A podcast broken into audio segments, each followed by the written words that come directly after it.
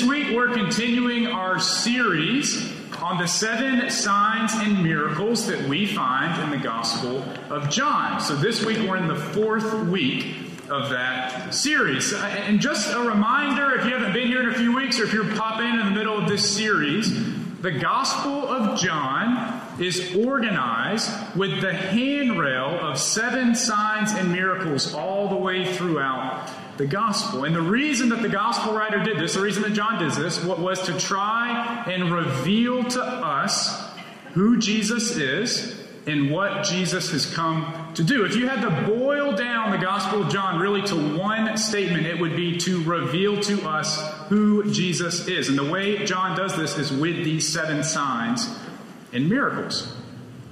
The first sign that we looked at was Jesus turning water into wine.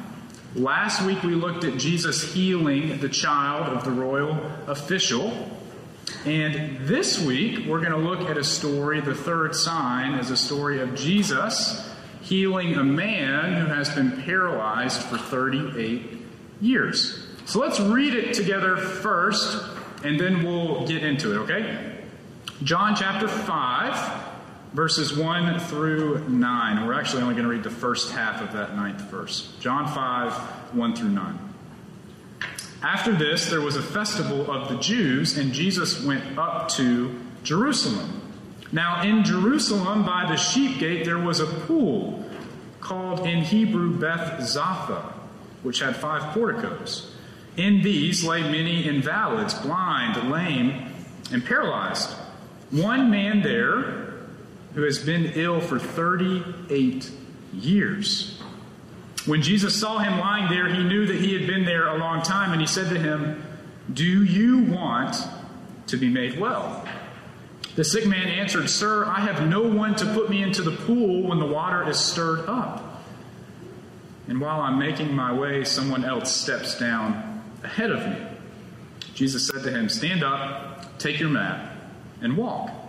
At once the man was made well and took up his mat and began to walk. This is the word of God for you, the people of God. Thanks be to God. So remember the first two signs we talked about? Jesus is in Cana of Galilee for both of those. But this time, Jesus finds himself in Jerusalem, right around the time of a major festival, which really just tells us as the reader that there was a lot of people making their way into Jerusalem to celebrate the festival there. And he finds a man laying beside this pool. When I first read this text this week, that was what first caught my attention. What, what's the deal with this, with this pool? Because it seems like it's really important for us to understand the pool in order to understand what, what is really, what's really going on here. And this pool is interesting. We learn a few things about it just when we read the scripture, right?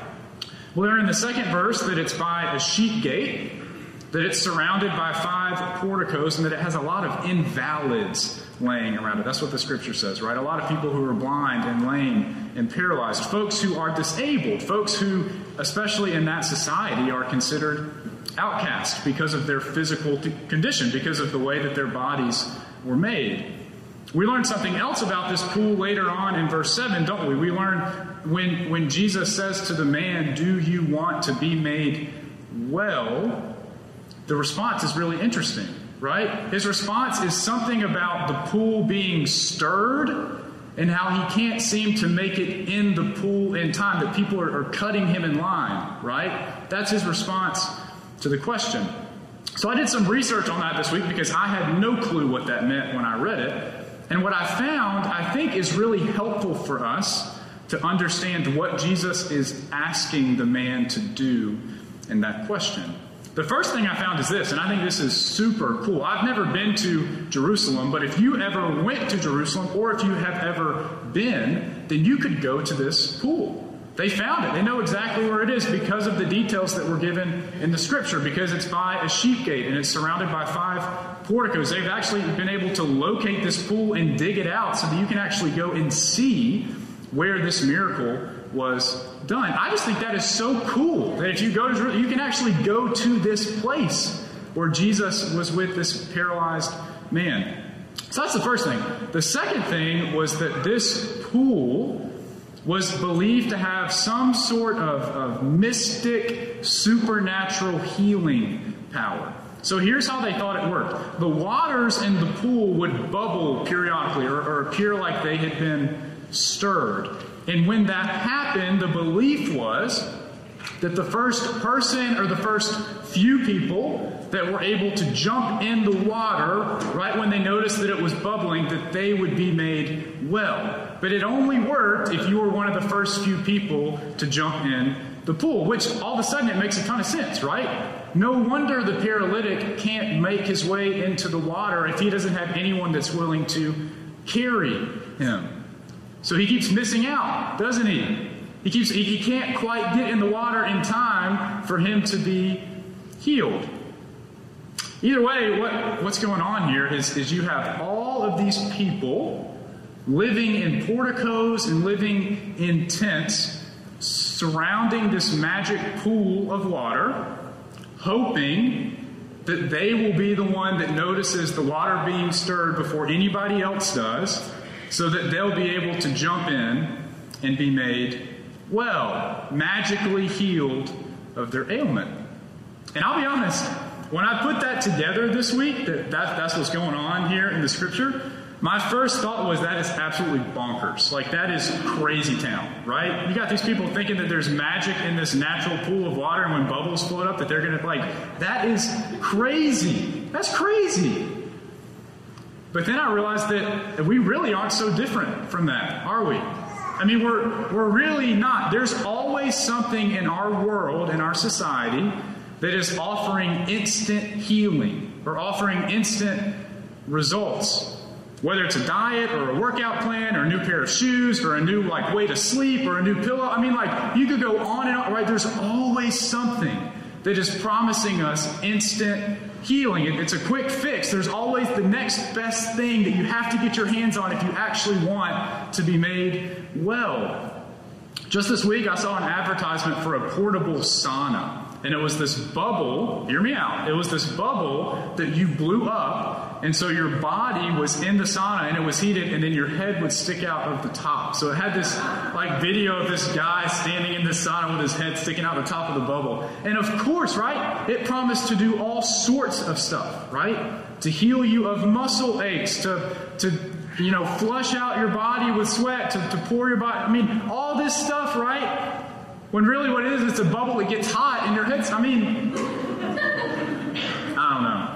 I'm, I'm one of those really lucky folks that got to meet and get to know my great grandparents, especially my great grandmother, when I was a kid. And I remember when my great grandmother passed, we went up to Chattanooga to clean out her house. And as we were cleaning, we found this in her bathroom. Trey, will you throw that picture up? We found this in her bathroom. Does anybody know what this is? So I looked up, I looked up what, what the name of it is. Let me see if I can find it. I think it's like the, the Vita Master Belt Massager. Have y'all ever seen one of these? So this was in her bathroom, and she would stand in it, and you put like put the belt around your back, around your, and it vibrates. And the idea was that the vibration would melt the fat off of your body. And so this was a part of her daily routine. My uncle works for a YMCA, and so this is in his office. It's like a relic of, of workout machinery. I, and I just think that's so funny. I mean, like, I remember as kids getting in that thing when we clean out house, and it would just shake us, right? It still works. It still works. The best part about it is that that green rug on the base, that's custom from my great grandfather. Some green shag carpet that he put on the base of that thing. But I mean, that, isn't that exactly what we're talking about? Something that promises instant magic results. All you have to do is this one easy step stand in the belt and let it shake, and the fat will just melt off your body. I think it's fun to look back on stuff like that and acknowledge all the ridiculous stuff that people used to believe would heal them. But if you're like me, you do this same thing with bigger things in your life too, right? And this is where it starts to get a little bit more uncomfortable. We do this, we do this with money, right? If I have this much money or if I can make this much money, then I will be I'll be healed, I'll be whole, I'll be complete. We do it with cars and we do it with houses. If I could just drive that or live there, then that would fix all my problems. We do it with promotions and success at work, don't we? I would be happier if I had their job. That would fix all my problems. Then I would finally feel like I'm healed. We do it with our family and with our relationships too, right? If my spouse would achieve this, then my life would be whole. We do it with our kids too, don't we? It's that same thing. If my child would only achieve this, then I would feel like my life is complete. My life is whole. As I thought about that this week, this is the question that I found myself asking over and over again. What is holding my hope? That's how I landed on phrasing it this week. What, what is it that is holding my hope? Because here's the thing all that stuff, the diet and the exercise plans, the money and the job success, the, the, the cars and the houses, the relationships, none of those things are bad. I don't think. I don't, I don't think any of those things are bad. They're just fragile. They're not bad, they're just they're just fragile. I think most of them are actually good things in life, but they're they're fragile things in life. And by fragile, what I mean is this that they're things that aren't going to last. They're things that can be taken away from us, aren't they? And they're things that will eventually let us down. They're things that can't truly hold our hope. So if we put our hope in those things and we only put our hope in those things, then eventually, eventually, we'll become what? Hopeless. If we only put our hope in those things, then eventually we will become hopeless because those things fail us. They just simply can't hold our hope.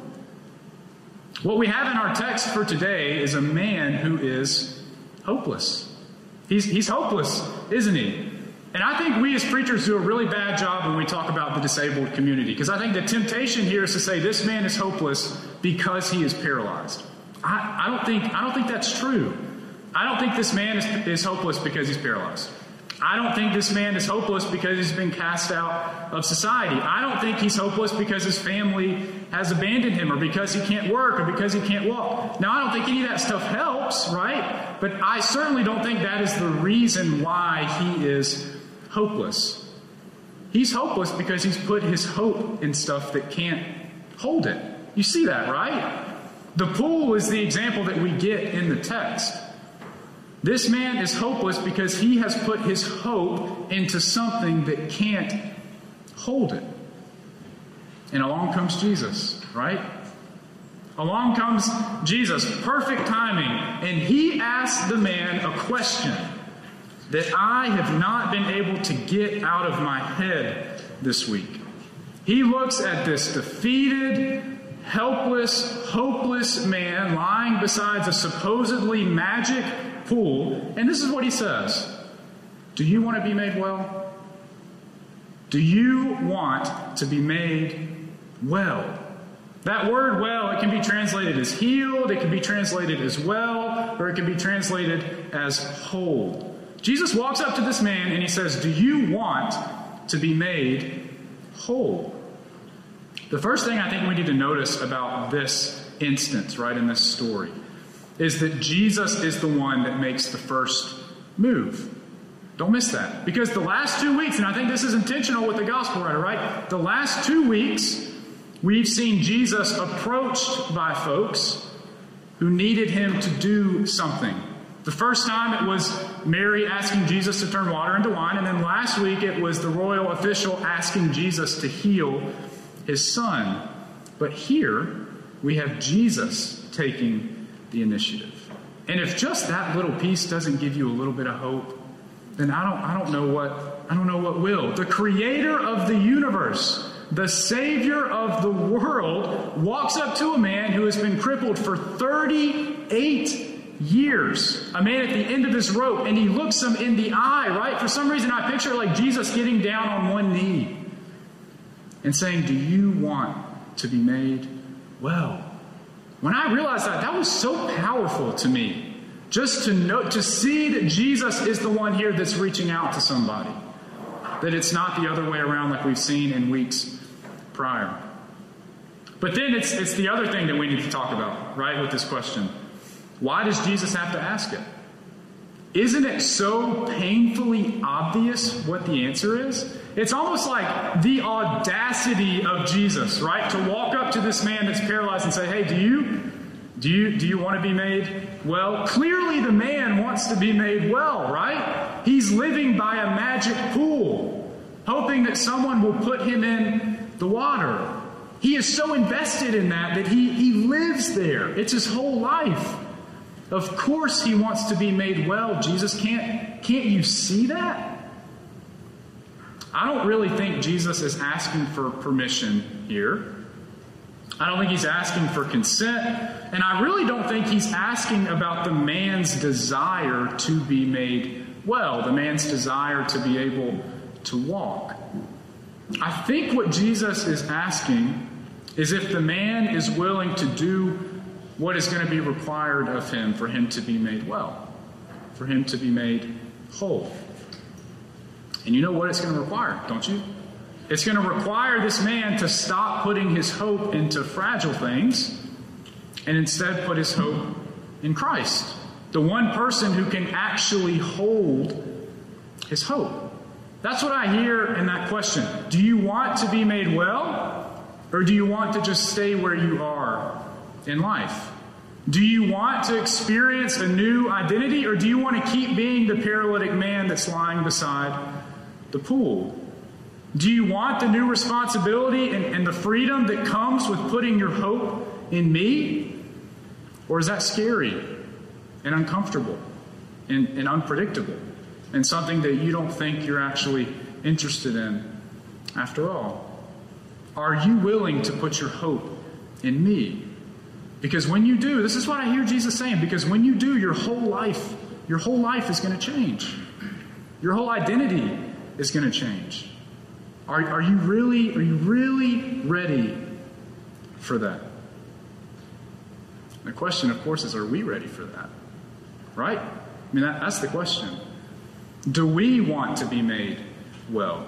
Are we ready to stop putting our hope in fragile things and start putting our hope in the one thing that we know can actually hold it?